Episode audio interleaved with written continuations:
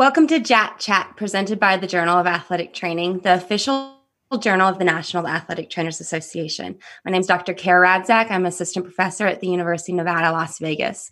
The purpose of today's event is to provide an open forum for athletic trainers and other healthcare professionals to ask questions on the recently published sports medicine delivery models, legal risks, which is available currently online from the Journal of Athletic Training. Today, I'm joined by the co-authors, Dr. Jeff, uh, Dr. Christopher Ingersoll and Professor Geoffrey Rapp.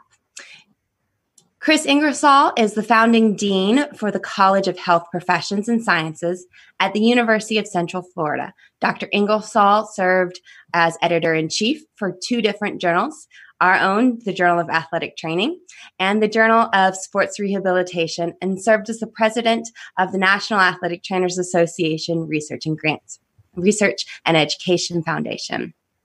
He was the recipient of the NATA Research and Education Foundation William G. Clancy Medal for Distinguished Athletic Training Research in 2005 and the NATA Sayers Bud Miller Distinguished Educator Award in 2009.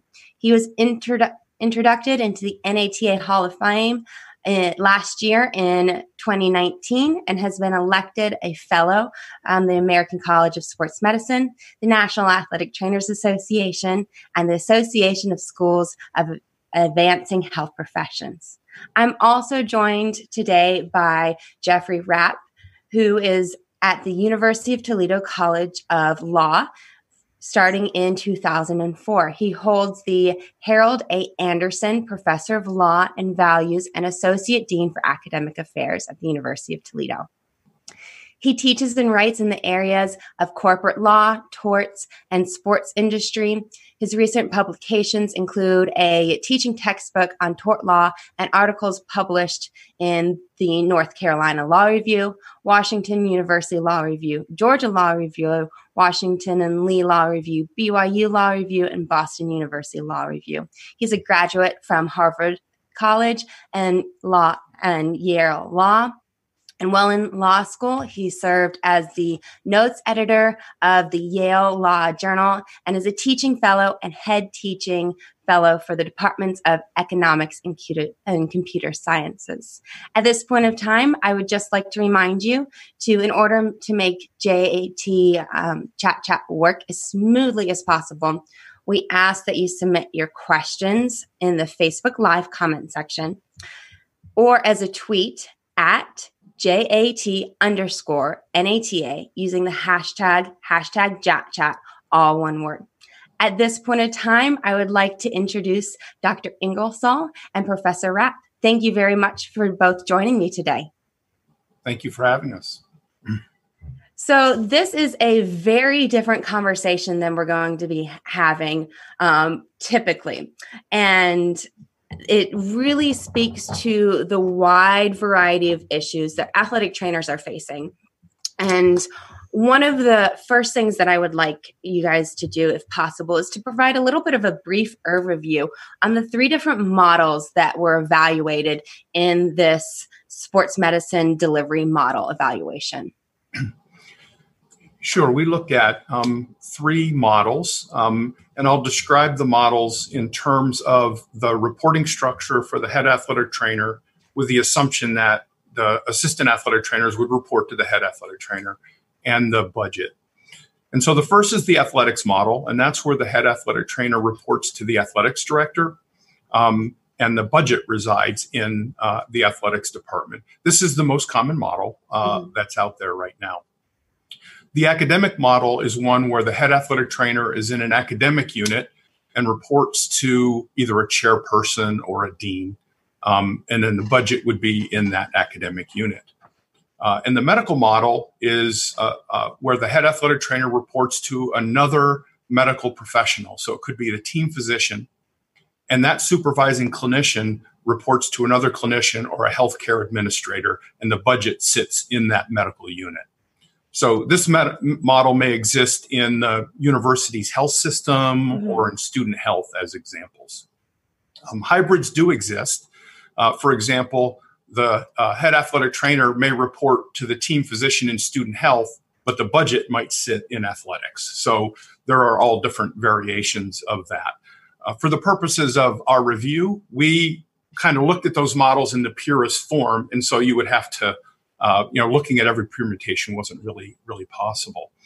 I think the the the major finding, um, and we'll get into that as we we go further, is that the medical model presented the lowest legal risk the academic model is in the middle, and the mm-hmm. athletics mm-hmm. model represents the greatest risk uh, legally to an institution. Great, thank you. So, what was the impetus for this um, this review and evaluation of the legal models? Well, I think it, it started with a, a, conversation of some of the things that were happening nationally and were in the national news about um, athletic trainers or other healthcare professionals being pressured to make decisions mm-hmm. um, on on uh, student athletes uh, that felt like undue. People were were interfering with that, and so um, the the conversation about you know how would uh, institution move forward, for example, changing to a medical model, um, how would they you know present that information? And certainly there's a, there's a, a plethora of literature about job satisfaction and um, uh, you know staffing concerns, and even now there's some information coming about clinical outcomes um, and so forth. Um, one that is obviously an important one to senior administrators is legal risk, and so there wasn't anything available uh, to present that. So um, I had a conversation with uh, with uh, Professor Rapp, who's an expert in that area, and we yeah, we we did that analysis. Great. And Professor Rapp, can you give us a little bit of background of what you were looking for when you were evaluating the legal risk? Sure. So, so one of the models that we found helpful uh, breaks down types of legal risk uh, into four categories: uh, litigation risk, contract risk, uh, regulatory risk, and a structural risk. Um, so, litigation risk has to do with the risk that an institution will be sued uh, and will have to pay lawyers to defend the lawsuit. Mm-hmm. Uh, has to do with the risk that they will lose the lawsuit uh, or be compelled to settle it and have to pay something to a plaintiff in the lawsuit uh, who's been successful either at, at, at, winning a jury verdict or, or at obtaining a settlement. Uh, contractual risk uh, primarily looks at whether it becomes harder for an institution to hold its contractual counterparties to the terms of the contract. So, does this make it more likely that people on the other side of contracts from an organization, in this case, a university, would break their contractual obligations to university. Uh, but as we thought about it, contract risk also involved the cost of contracting. So does it become more expensive in the future as a result of a particular choice for a university or an organization to enter into particular kinds of contracts? Uh, regulatory risk has to do with the chances that a particular approach uh, to an activity triggers increased scrutiny from regulators uh, so in most industries, we we think about that primarily involving state or federal uh, governmental agencies. Uh, but in the case of of colleges, we have not only some of those external governmental regulators for some colleges and universities, uh, we also have the NCAA or other athletics organizations like conferences that may change the rules applicable to those universities because of things that happen. And then a structural risk would be a risk where uh, the basic model of the organization uh, is called into question because of legal concerns. So if we have a, a gambling business and gambling becomes illegal, uh, anything that would trigger that kind of a structural change uh, would be something we'd put in that last category. Thank you for that overview. And you you guys found that the medical model had the lowest risk in all four of those categories. And one of the questions that we're getting from the audience is what do you perceive as the primary barrier to switch away from the athletics model? And what are some barriers to the medical model? I guess I can take a stab at that and let Professor Rapp jump in. But I think an important thing to remember if you're interested in moving to the to the medical model that any changes to the model that you currently have is an executive decision mm-hmm. that's typically made by the president of the university. And this is because the sports medicine program will typically be moved from one vice presidential area to another. And so, um, therefore, uh, the president and the president's cabinet need to be aware of the relevant issues. So, items like legal risk of each model, job satisfaction, and work life balance of the clinicians, and clinical outcomes, external pressure on medical decision making, clinical pay, clinical staffing levels, all those type of things um, should be uh, uh, should be considered. I think it's helpful to summarize uh, all of these findings into a one page information sheet, referencing supporting literature like case law or research papers or media reports, and make that available to individuals. The amount of information and the and the various risks, not just legal ones, in terms of changing it from one area to the other, is a, is a complex decision. And so, the more information you can provide, and the more uh, uh, clearly and concisely you can provide it, is uh, is is the best idea. Now, I've shared a, a, a one pager that I prepared, and it, it might be a little bit out of date, but it gives you an idea of how to consolidate all that information and share with individuals um, who are there. And so, you know, you may keep in mind that so the, the president's cabinet um, and the uh, there may be members who have an interest in this, like general counsel, may be mm-hmm. concerned uh, about the risk, especially now that it, you know we've delineated it in this paper. The athletics director, vice president for student affairs or clinical affairs, uh, or others who may have access to the president should be pulled into the loop, like deans, donors, community leaders, and so forth. But, but I, I guess the moral of the story is: a, it needs to be focused towards the best interests of the student athletes. And you need to keep in mind that the university president is most likely the decision maker. Great, thank you. So, another question that we have from the audience is What are the key characteristics that make a school situation consistent with the medical model? So, what are the defining factors of being in the medical model?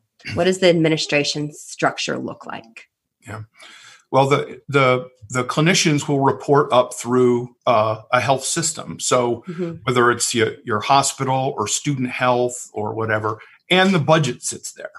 Um, the, that's the the pure version of the the medical model. So um, the the clinicians are evaluated by a healthcare administrator or another clinician, and not uh, someone in the in the athletics department. That would be the clear delineation in the medical model. so if there's any performance reviews or annual reviews, they're being done by another medical professional, not somebody within athletics. Correct. And what does that change for the day to day for an athletic trainer? Well, I think that's going to depend on the, the institution. But, mm-hmm. you know, the literature um, identifies, you know, as some of the advantages of the medical model is a pay tends to go up when they go in the medical model for the practitioners. Um, they feel most supported by the administration mm-hmm. uh, in that model. They work the fewest unnecessary hours. Um, they understand their role and their uh, their uh, uh expectations. Their work balance life is better um, and they develop uh, more collegial relationships because they're they're you know as part of a larger healthcare system. so another question that we're getting is: Does the type of model adopted influence the role of non-healthcare professionals in the medical decision-making process? Jeff, you want to take a stab at that one? Are there any? And I'm, I'm, glad to, too, but I, I think your perspective would be very interesting. Sure. Yeah. Well,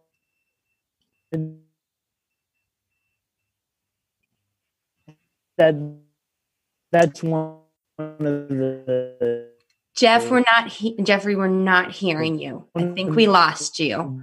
Um, angles we use to. Okay. Okay, you're back. How about now? Can you start okay, from the beginning? My, yes. Thank you. sure. My internet connection is unstable, according to the, the blurb that I'm getting. Um, so, what I was saying was that uh, one of the lines of thinking we went through was who else might influence mm-hmm. the decisions that an AT makes. Uh, from a non-medical, non-patient care perspective, and that's one of the reasons why we think the medical model offers uh, the lowest litigation risk in particular, and that's that the AT isn't thinking about budgets, performance reviews being done by someone who has something else at, in their mind, like winning a game, uh, beating a rival, getting to a conference championship. And that's one of the things that, if any of our viewers have not read, this is a great quick read that you guys go into depth about explaining the thought and the theory behind all of this. And um, another thing that we're having a question on is do regulatory bodies such as the NCAA have a role in model selection or advocating for specific models in athletic healthcare? Well, I think the the a quick answer relative to that is they provide some guidance mm-hmm. in terms of that, and they have the appropriate medical care document that is available, and presumably institutions are uh, following uh, that guidance in terms of, of uh, uh appropriate medical care.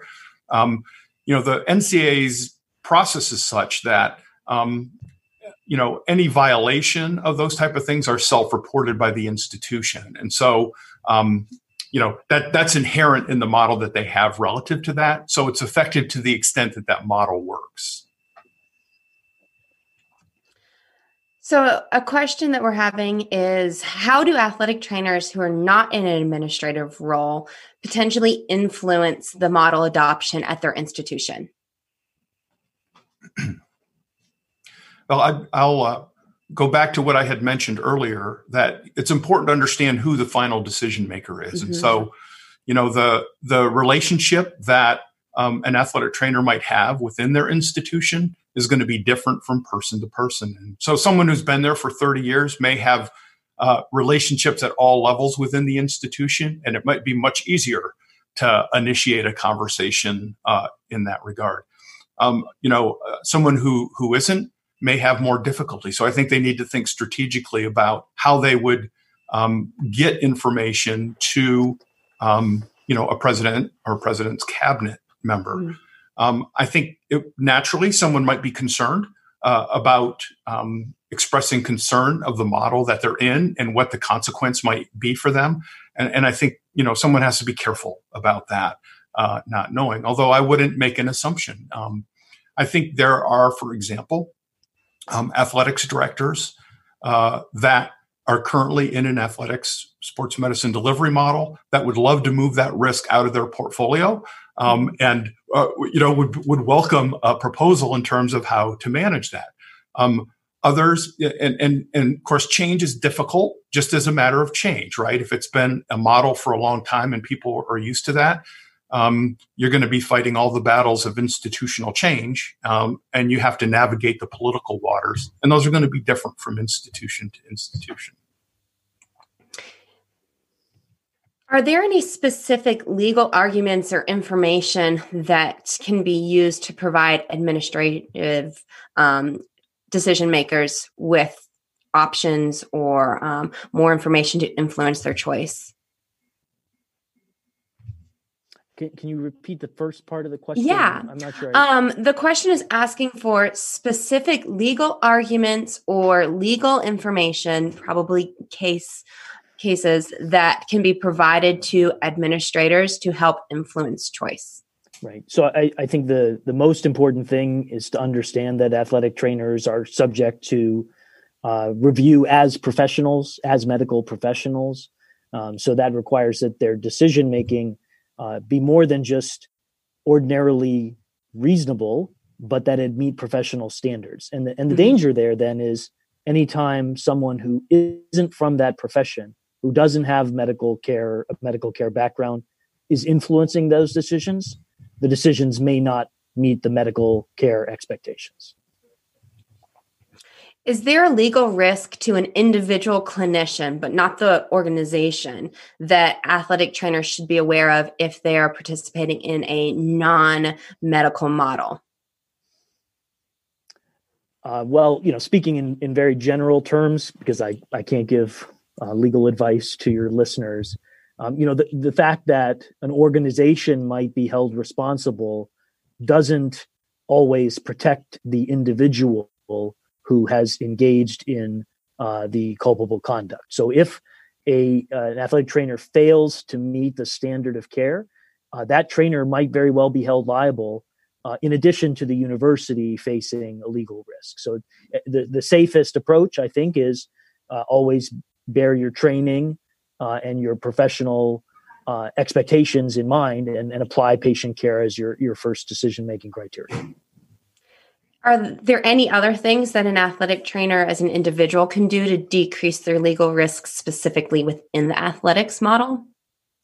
Well, um, you know, I think it's generally true that it helps to get it in writing. If if you're being advised to do anything that makes you uncomfortable, mm-hmm. um, that supervisory or other powerful employee that's directing you should be asked to write it down so that you've got a record that may not provide adequate protection right? If you're if you're engaging in in conduct you know doesn't meet your professional standards the fact that someone told you to do it is not necessarily going to protect you but it does help um, if, if you've got some clear direction. And then the other thing to bear in mind is that um, is I, I, guess to ask the question is this my lawyer? When you're talking to a lawyer or a risk management person uh, risk management professional uh, the person may represent the institution, but mm-hmm. not be representing the individual employee. So, so got to bear in mind that that their in their advice uh, is advice meant to protect the institution and not necessarily the individual. Thank you. So, we have a question that I'm guessing is specific to California. In states without licensure, is there anything that changes relative to risks or protections associated with each model?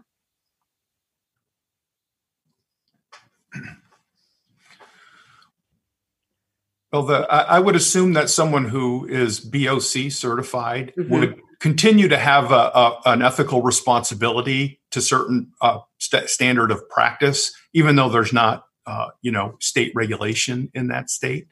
Um, if you're not uh, a BOC certified athletic trainer and you're practicing in California, then um, I have no advice for you other than maybe you shouldn't do that. But um, I don't think that's a legal opinion, is it, Jeff? that's a professional standard. yeah. So licensure is is uh, obviously a factor that courts look at in deciding whether or not to apply a professional negligence standard to the to the conduct of a person in a particular occupation. It, mm-hmm. It's not the only factor. Um, so spe- specialized training, uh, community of self-regulation uh, can lead to a finding, even in a state where there there's no clear licensure regime, that a particular category of occupation falls into the professional category. Thank you both. Um, another question that we have are any good examples of schools that have successfully adopted the medical model and specifically for Division One athletics?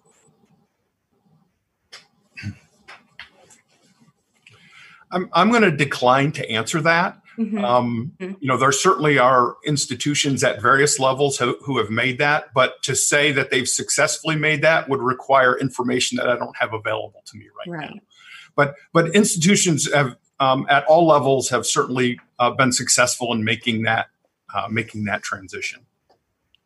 So let me um, let me spin off of that question a little bit and ask in in your mind what would be markers for success of transitioning mine's kind of simple i, I think that um, it puts that athletic trainer in a position where they can practice athletic training um, and they can be uh, supervised in a way where their performance as an athletic trainer is the is the the primary uh, the primary key for them. Mm-hmm. Um, and and I think that um, you know in our profession.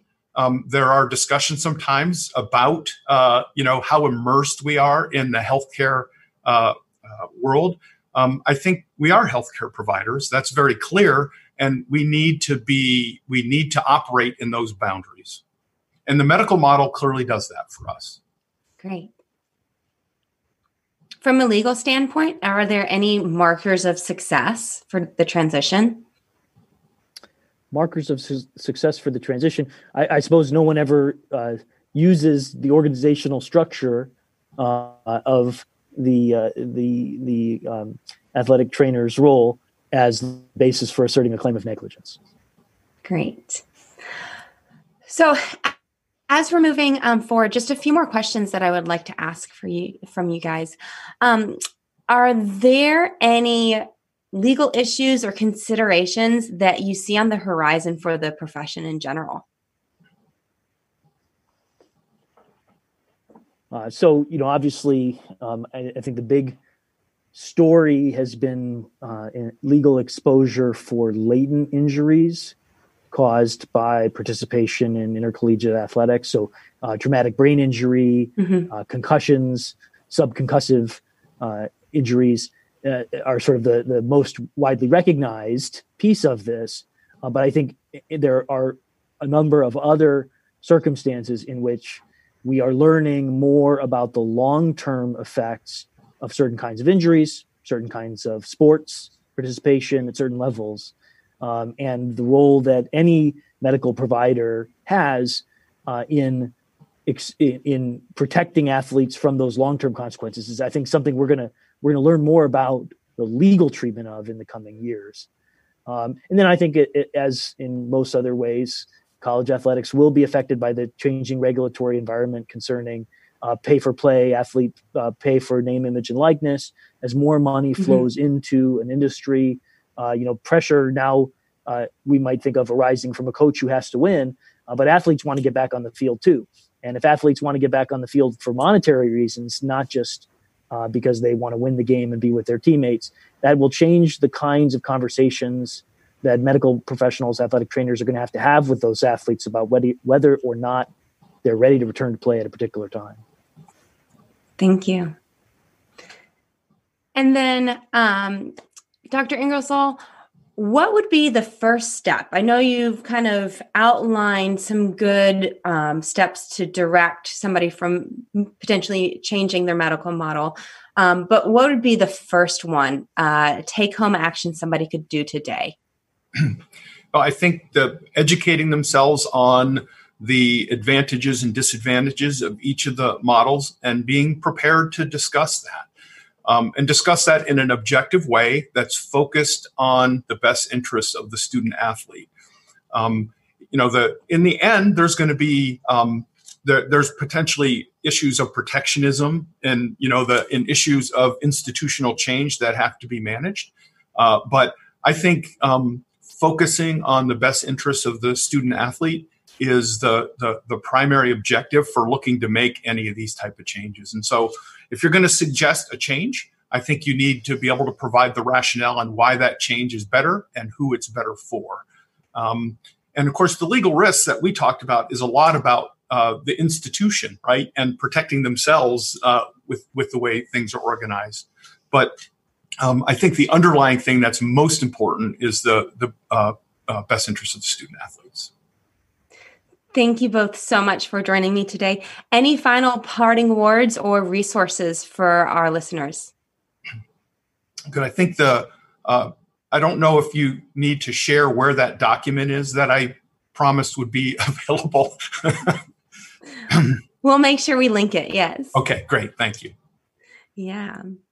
Well, again, thank you guys both so much. And we will be sure to tweet out the document. Um, if anybody who's watching or listening has not read this, this is a really great um, short primer that has chocked full of information of an overview of this situation that's probably going to be um, very pertinent and very timely I'd like to thank you both so very, very much and remind everybody that this will be available on all of JT's social media channels and also available as a podcast. So thank you again, Dr. Ingersoll and Professor Rapp. Thank My you. Pleasure.